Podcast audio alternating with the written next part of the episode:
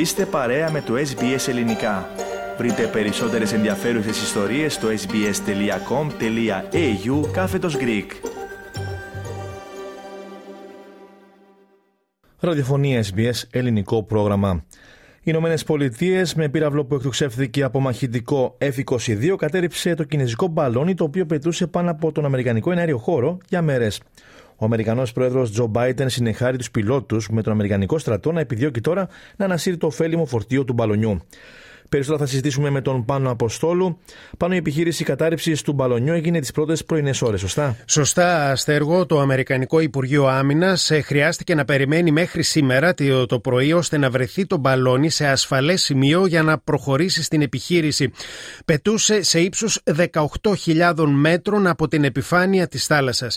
Πλήθος κόσμου είχε σειρεύσει στην ακτογραμμή της παραλίας Myrtle Beach και επιθυμούσαν καθώς ένας πύροβλος που εκτοξεύτηκε από ένα μαχητικό αεροσκάφος F-22 εμβόλισε τον μπαλόνι το οποίο γρήγορα ξεφούσκωσε και έπεσε στον ωκεανό.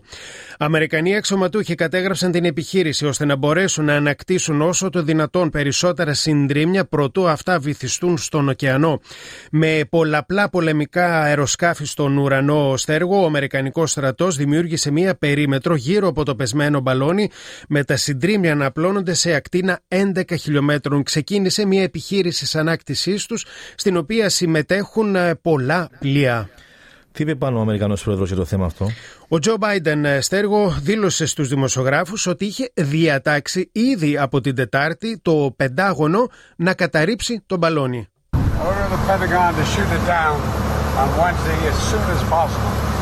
They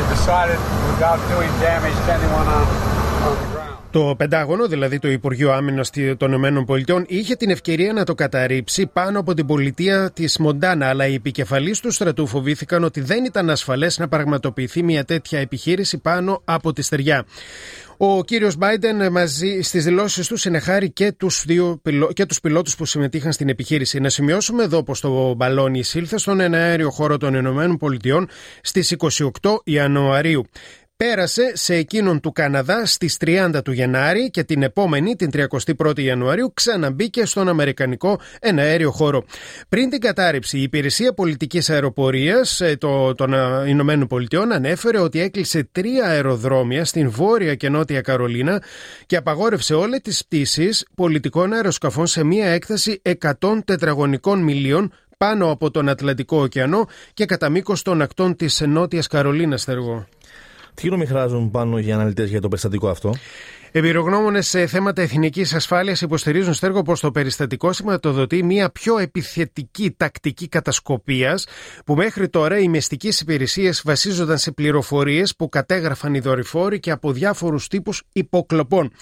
Τόσο οι Ηνωμένες Πολιτείες όσο και η Κίνα χρησιμοποιούν για δεκαετίες δορυφόρους επιτήρησης για να παρακολουθούν η μία χώρα την άλλη από αέρο. Αλλά τα πρόσφατα περιστατικά με κινέζικα αερόστατα ή κινέζικα μπαλόνια, που μάλιστα ένας αξιωματούχος του Λευκού Οίκου δήλωσε ότι το επεισόδιο αυτό αυτής της εβδομάδας δεν ήταν το πρώτο, κάνουν κάποιους στην Ουάσιγκτον να ανησυχούν.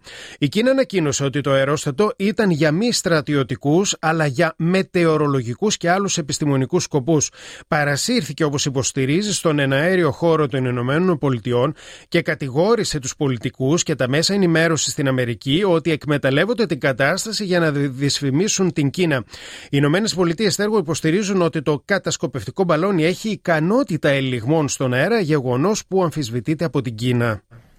Η χρήση μπαλονιών σε μεγάλο υψόμετρο για κατασκοπία και άλλες στρατιωτικές αποστολές πάνω δεν είναι κάτι πρόσφατο. Σωστά, Αστέργο, πρόκειται για μια πρακτική που χρονολογείται από τα μέσα του περασμένου αιώνα. Κατά τη διάρκεια του Δευτέρου Παγκοσμίου Πολέμου, ο Ιαπωνικός στρατός προσπάθησε να ρίξει βόμβες στην επικράτεια των Ηνωμένων Πολιτειών χρησιμοποιώντας μπαλόνια σχεδιασμένα να μένουν σταθερά όταν υπάρχουν αέρια ρεύματα.